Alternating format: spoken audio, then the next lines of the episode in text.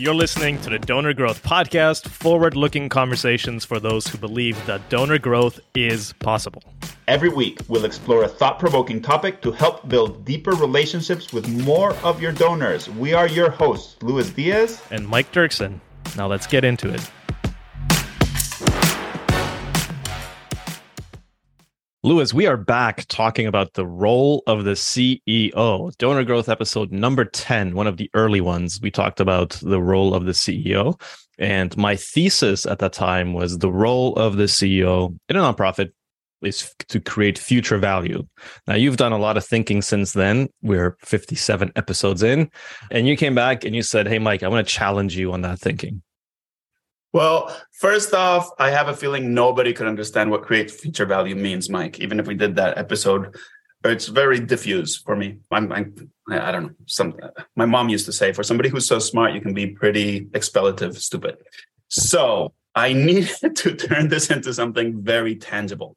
And then I've been reading stuff, and we've been talking, and I think I hit on an idea. This is one of those episodes for those who are here with us where we're kind of thinking out loud and we're you know mike and i are going to bounce off ideas off each other. So don't expect this to be the episode about you know the three steps you need to take to do that which we sometimes do right? This is more speculative and i guess disclaimer it's kind of easy to say well you know this is what the ceo should be doing. It's what always everybody says in the organization. It's not my fault. It's leadership's fault. So with those two caveats i think we've hit on on a good vein here and that will shed light for many. It, it, certainly did for me, and it's all around coordination. So you're saying the great problem of our time is actually coordination.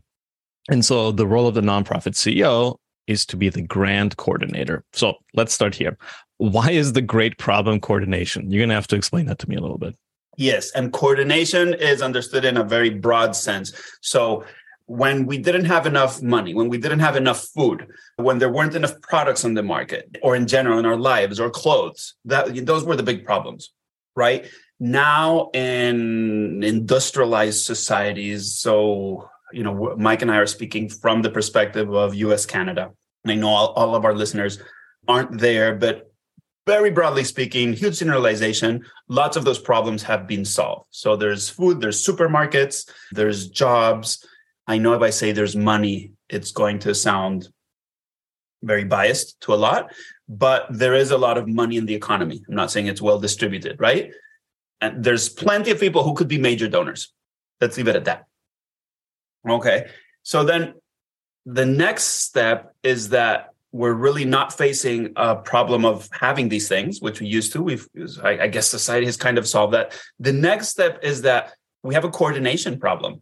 So we have ever larger groups of people who coordinate. We have really large economies and for any nonprofit that's doing something, a nonprofit that's giving shoes to a, a group that needs them, right? It's guaranteed that there are people out there who are interested in that. I mean, I can promise anything and you can reach them, but it's a coordination problem. How do you find those people? Some companies are making huge amount, gobs of money solving that problem, like Facebook. They're saying, okay, little you know little nonprofit that's doing this hugely valuable work we'll find the people for you just pay us several thousand dollars and we'll fix that we will. and if we can find them we're going to give internet to villages in india beam down internet give them facebook and create a whole new audience for you well yeah exactly so anyhow i mean that's like the big thesis yeah. that parts of mm-hmm. the world okay have evolved to a place where it's become harder to coordinate everybody. We see that also on social media. So it used to be it was that information was scarce. Now it's not scarce. Again, it's the same thing all over again, right? And now the problem is not having or not having information, is finding the right information. And that means also that people are less coordinated. They're forming their bubbles because they're finding their information bubbles. How do you coordinate all those people? So again, this also right. ties into like societal issues. It's a maybe too big of an idea, but I think it's a it's a good one. Well, let's go with it. It can't be bigger than to create future value, which you said was too big to be able to understand. So let's roll with it here. You talked a lot about external sort of forces that need to be coordinated. There's all these people out there that might be interested. There's communities out there. I thought when you said, hey, the, the role of the nonprofit CEO is to be the grand coordinator, I thought you were going to go internal, like just getting just getting like teams aligned around purpose. Well, Mike, you're coming to the donor participation project to talk about processes. I mean, this is a grand overarching theme because we believe that there's a lot of value to unlock in coordinating the everybody, right? And I would venture to say that nonprofits are more complex now because the world is more complex than they mm-hmm. used to be. Just thinking in our little corner of fundraising, right? You could get away with just sending letters, making calls most nonprofits could do that, right? And being maybe active in their community. Now right. it's digital, it's all types of vendors. Maybe you work with an agency, but you also need to work with an ad agency. And if you're in housing, it's print and it's immensely complex. So I think that that's now we're fortunate to have so many options. Now the problem is coordinating among all of them. And the same with the people inside the organization we're fortunate to have very free flows of information among everybody. It used to be the you know remote couldn't exist, right? Now we're all many of us are remote. Now the problem is coordinating among all all these people. Yeah. And and like we talked about in that episode number 10 is that nonprofits are actually a lot more complex than for profits because they often serve a two-sided or three-sided or four-sided market. There's all these different stakeholders that you're building feedback loops with. So this makes total sense coordinating all of that is is a huge challenge. So you've got your thesis then is hey, when a nonprofit CEO wakes up in the morning, she or he should be thinking about how do I create the environment to align both like my internal audience and my external audience. Is is that it? Totally. I've heard lot from lots of university presidents and CEOs say, I feel more like a politician than a business leader. Right. And I think that's because the problem is a coordination problem. And we're going to cover some areas, some ideas mm-hmm. uh, that, frankly, anybody that listens to the pod today can apply, but needs or will have a greater effect if they come from above, right? You can coordinate amazingly from your corner of the organization, but if everybody else is not playing with you, then it, it just kind of dies there. Yeah, I've heard you talk about this this anecdote before, which is the CEO of Coca Cola mm-hmm. telling the CEO of the was it the Atlanta Symphony Orchestra? Atlanta has a complex, and I forget the name, but it has a complex of institutions. So there's a museum and the symphony, and at the time. So uh, Coca Cola is based in Atlanta, or and then so the anecdote is, you know, you run a small three. He was telling the CEO of the Atlanta Symphony, you run a small three million dollar organization, but it's a really complex. Three, small three million dollar organization, right? He like Coca Cola. What does Coca Cola do? They make sugary water and they put it in cans. I mean, at a like a super simple level, right? Right. Yeah but yeah, interesting for a CEO of a Fortune 10 company. I mean, it's one of the largest. This was years and years ago. It was anecdotal, but yeah, I think it, yeah, it, to just recognize that. Yeah. Well, they're on the board and they start to see, oh my god, like this is more complicated than my day job, and it's this relatively teeny organization. So you've got you get ten ways, sorry, eight ways to eight ways oh. a CEO can can possibly become the grand coordinator like eight, eight, ways a CEO or eight things a CEO should be thinking about in terms of coordination. Number one is improved communication. Yeah, we're uh, we're communicators, right? You and I, Mike. So we kind of are living a lot of this, but I find lots of organizations are still very much focused on the product. You know, maybe in nonprofits on the program side of things. If you're in a hospital, it's on the research and the service side of things. If it's at a university, you have an academic in the in the CEO role and the president role. And sometimes that leads to not realizing the importance of communication, which is internal and external. So I tell clients a whole lot that we need to actually be thinking about over communicating, and it's probably not going to be enough. Mm-hmm. Yeah. Yeah. There's that, that, speaking of politicians, there's that saying, which is like by the time you write your stump speech for like the thousandth time or whatever, and you're just like sick and tired of it. That's the first time the public will actually start to hear it. And, and Pat Lencioni has a thing has this thing about the CEO being just like the chief reminding officer. Uh-huh, that's a good one. Keep reminding people over and over and over and over and over, over of what you're trying to achieve. And it might be you might be sick and tired of hearing it, but but you cannot over communicate to your point. Yeah. And there's technical pieces to this, like you and I know. So it's not only that kind of stump speech communication, but also Mm-hmm. but data, you know, making sure that departments are communicating with each other. Yeah. You know, frankly, when there's silos, very often you have to go one level above to the CEO to you know break break this out, fix the silos, make sure people are meeting and that they're talking to each other or that they're they're on Slack, or, you know, whatever. But that usually has to be a nonprofit wide decision. Yeah. Number two, common language or translation. So this is making is this just like making sure everyone in the organization uses sort of the same terms, the same language, that we understand what we mean. What what, what is this? Exactly. I mean, how many times do we have development and marketing talking about the same things with different words? And then Uh-huh. even, you know, how many times and then multiply that. Those departments are really fairly aligned, right? Multiply that by every other department. It's a part of creating coordination through culture. So culture is, you know, word the words you use are part of the culture. Think of when Google they think of things, you know, is this googly enough? So just being the person that is aware of this and that defines and embodies that shared vocabulary or that translates among the different departments or that creates roles that translate from one department to the other. In technology, you have product managers.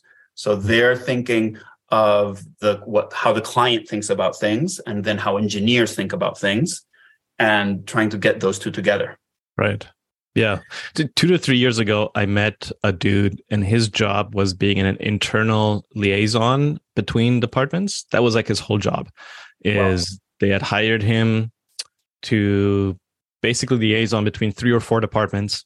So he was in meetings of, of each of them, and he was just making sure that everyone was sort of aligned. That was his his whole day job, and I thought that was a good investment. That that seems like a like a smart thing to do. Well, it used to be, I think, in a in the post scarcity world that we live in now, that makes more and more sense. I mean, that's kind of the thesis here. It may, maybe for somebody who grew up in a different environment, that is absolute nonsense. Right. But what we're saying is that this is actually this is also why operations roles. We talked a lot about development operations. Why administrative roles for me are increasingly important Mhm. and valuable, and you know, and frankly, lots of the time it's underpaid. Yep. Number three, technology integration. So a lot of departments are using different systems. Some are going out there and finding their own. They're just signing up for free trials for stuff and they start to use a free version of something. And then another department finds out and or IT finds out and they're like, hey, actually Salesforce can also do this. If you let me know, I could build you out something. So everybody's kind of using different systems. This is a massive headache, by the way. We're a small organization and this can be a bit of a headache. What, what For sure. like, like how do you see this? How do you see the CEO having an influence here? I mean, this just for me has to be a priority. I've seen so many organizations where the CEO's head is just not really there. There are people who identified, maybe they start workforces around it that you know never go anywhere, and it's seen too much as a nice to have. People talk about you know data lakes and but still Mhm. I haven't seen, frankly, not one organization that has solved it very well. I I just think it's not enough of a priority. IT can't own this. You know, individual departments can own, can't own it. And I think we both see how much of a drag that is to organizations. Yep. But just people are not aware of it, especially I would say at the C-suite level. Right. Okay. Yeah. Yeah, that's a big one. Number four is real time information sharing. What's real time? Well, I mean, I think this is all related to coordination and to the idea of communicating. Well, there's hugely important role of communication. The quicker that communication is, you can't have two departments having an annual meeting. You know, I remember at a symphony I used to work with, there was one meeting with the artistic side per year where we set the calendar for the year.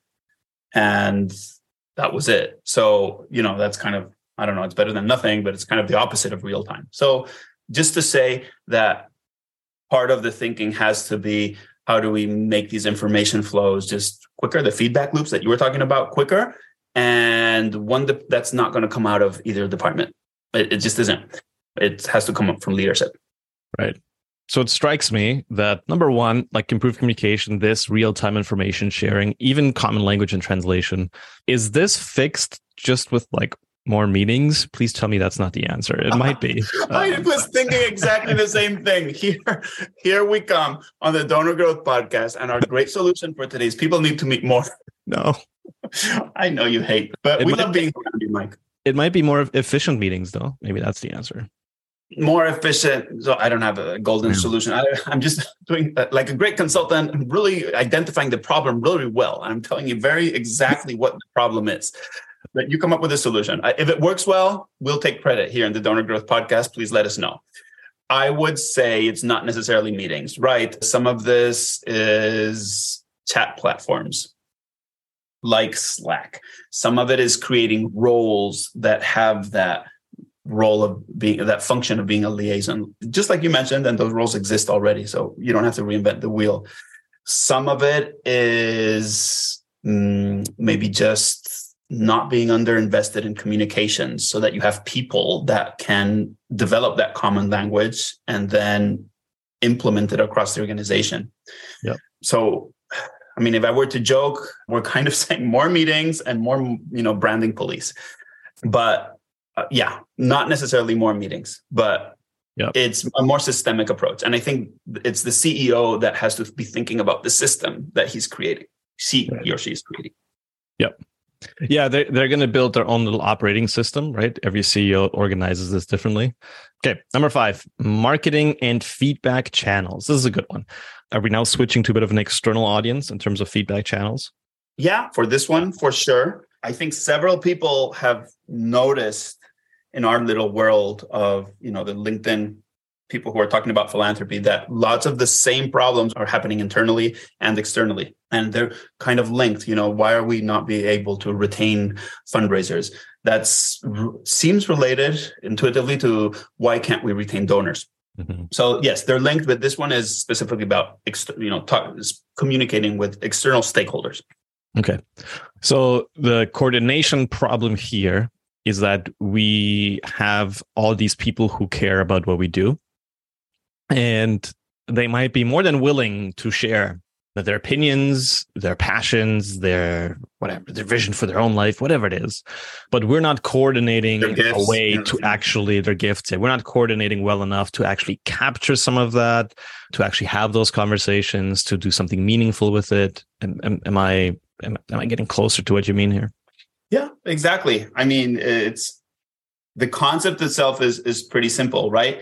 Again, is this more work? Well, depends on what you define as being work, right? But it's more conversations for sure.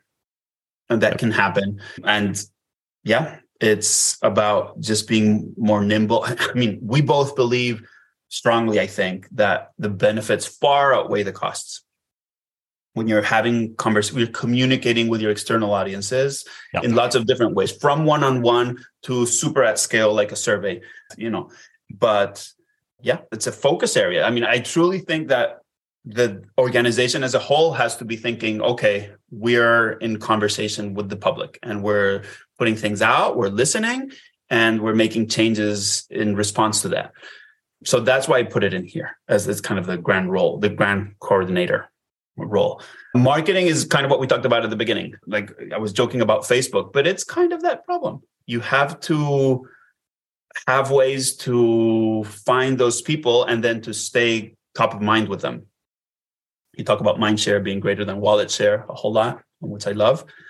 And that's important. So I would say these aren't, none of this is new. None of this never existed the thesis today is that the relative importance of these things is rebalancing. I think fundraisers, because our role was external, because our role was kind of a communicator and a listener role, see this more clearly in lots of organizations, but I don't see those changes happening wholesale.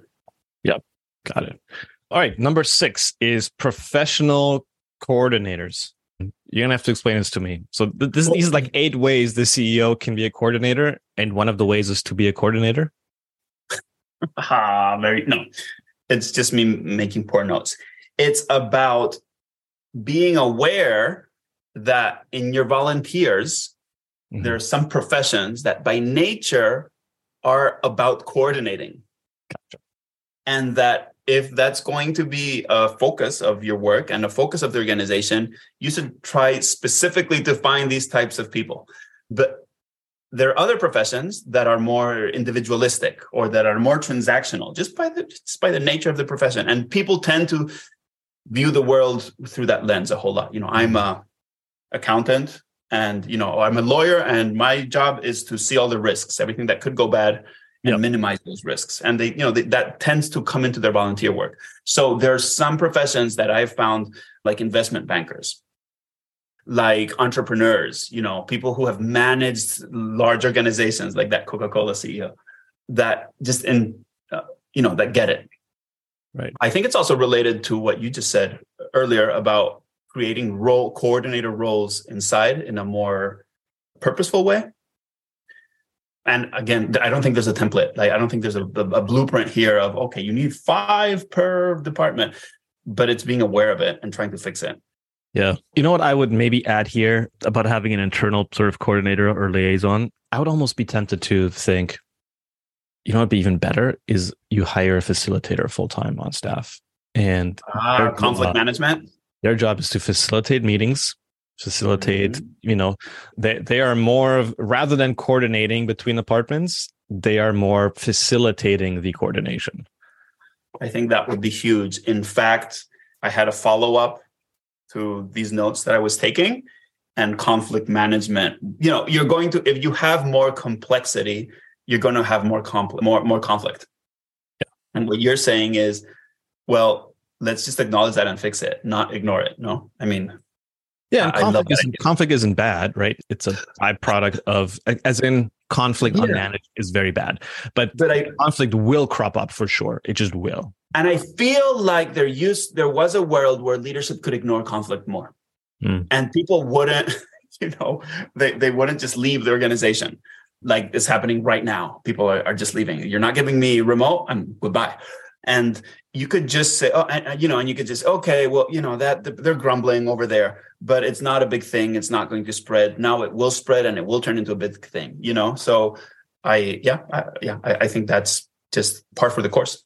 Right. All right, number seven is digital platforms. So tell me more. Yeah, maybe this is a little bit redundant. We've talked about tech. I think we've, we've covered all of these, both on the internally and externally, right? So internally, making sure that everybody's on the same platforms and is using them.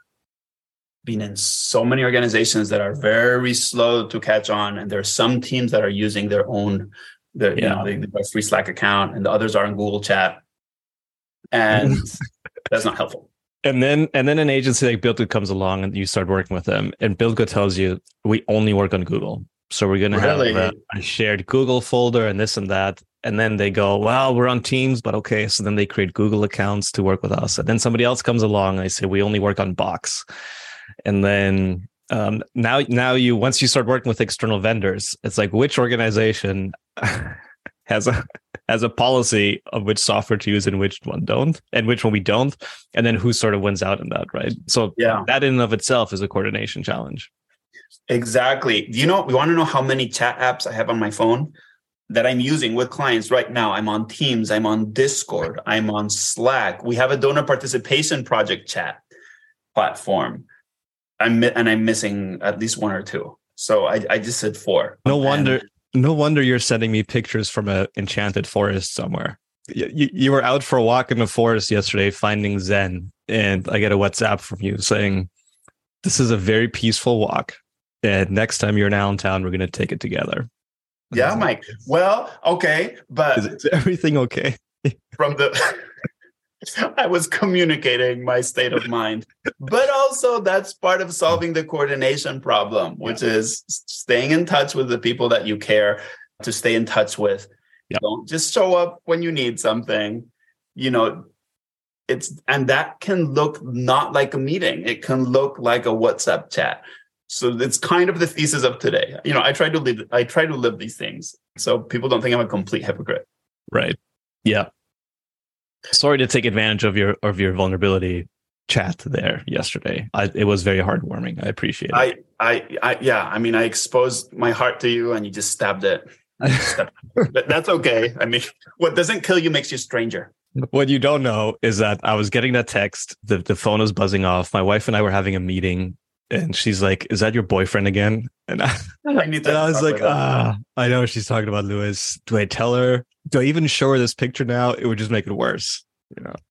Well, okay. So now we've gone into the phase where we need the conflict resolution expert, Right. Yeah. The and that would, you know, we we need a, a good chat between the three of us. Honestly, there's lots of All right. yeah, we're, Number we're not eight. productive. The the number eight, the last way that that the role of a nonprofit CEO could be that of the grand coordinator is to standardize behavior and roles.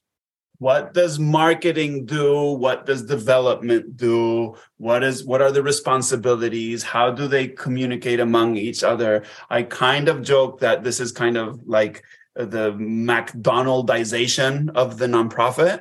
And don't worry, I'm not saying we all turn into machines and we're still the soul of the work that we do.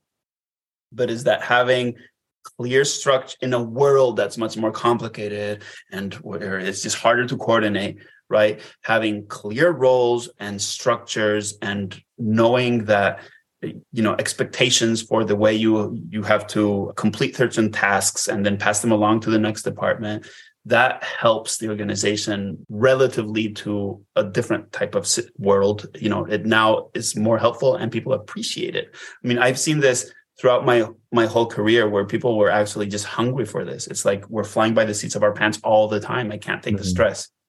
Yeah. and that's a little bit of the role of the ceo right? You just clarify what is expected of everybody and maybe leave those spaces for creativity but not let everything be kind of freewheeling chaos Right. Yeah. In the the fear might be if I standardize this too much, I'm stealing from the creativity and autonomy or whatever of people. But it's actually opposite. Like the the more clearly you define it and you set the expectations, okay, now now we've got a box in which I can be creative. And we talked about creativity, uh, constraints forcing creativity. Mm-hmm. But now I've got a clear expectation at least. I know how to win. I know what winning looks like in this role. This is what what's expected of the role. Now I can find creative ways to get there.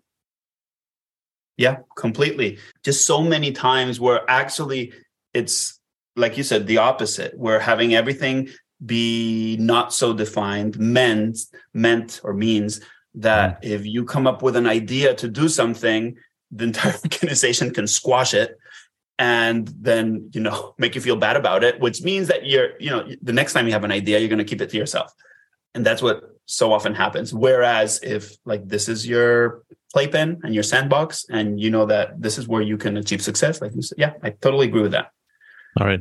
So your hypothesis is that the great problem of our time is coordination. And so the role of the nonprofit CEO is to create an environment that where things are more coordinated, both with external audiences and with internal audiences by number one, improving communication. Number two, creating shared language, common language and, and translating language between departments. Number three is integrating technology and having everybody on the same page in terms of how tech is used in our shop. Number four is real time information sharing. So making sure that nobody is kept in the dark about things and it's very much like responsive in the moment, updating people as we go along. Number five is in our marketing, creating a lot of feedback channels to make sure we're coordinating all the information out there from external groups and getting it into our organization. Number six is actually like looking for professional coordinators that might already exist within our volunteer base and getting them on board. Number seven is being very careful and thoughtful about which digital platforms to use and leveraging those to to their max capacity. Oh boy, that was jargony. Number eight is standardizing roles and roles and behaviors. I just said leveraging to their max capacity. Who am I? You said start selling technology, Mike. Yeah. I think you'd be great at it. All that BS. As you said it, I was trying to imagine how people will hear it. If you're a CEO, it might sound deflating and, you know, like where is the vision? Where is the where are we going? That was my pushback to you. And and I want to get there, but keep keep going. Yeah. And it's a little bit of the conversation of what's more important, strategy or execution or system or goals over systems right it, i think it's all it's all kind of related where it, this is not i mean what what i'm proposing here today is that this is not 100% of the job but that it's a more important job and that in the past you might have delegated this to maybe the immediate the level you know the immediate level the c suite and that this has risen in importance up to the CEO. So I, you know, I think coordination is something that CEOs should think of. And I also think that if you have a well-functioning organization that's that's coordinating well and it's aligned and all of these things and that's listening, a lot of the strategy problems are going to solve themselves. Like you're going to be listening from people. So like next time you or somebody in the organization has an idea, you're going to get better feedback and you're going to be able to execute it at a quicker pace. So, yeah, I know it can feel a little bit non CEO e, but I, I, I just think that's a little bit of where the world is going. Opinion, you know, 100% on opinion. So the audience likes it when we disagree. I don't know that mm-hmm. at all. I just made that up. We never disagree. So maybe this is maybe this is the first we'll see if the audience likes it. Here's my pushback to you. All right. It's a it's very gentle. To me, a lot of these sound like the role of the COO, not the CEO. Where the CEO is, I'm not ready to, to give up future value, but we can reframe that. Where the CEO cares more about, worries more about, wakes up in the morning and thinks more about the vision, where are we going, and sort of external bringing the external world into the internal. And the mm-hmm. COO worries about the internal shop being really well coordinated and integrating the vision of the CEO into the organization. Okay, so my cop out is okay, but maybe that means that more CEOs are thinking about creating a COO role, which would be the professional coordinator role that we thought of, that we spoke about, right?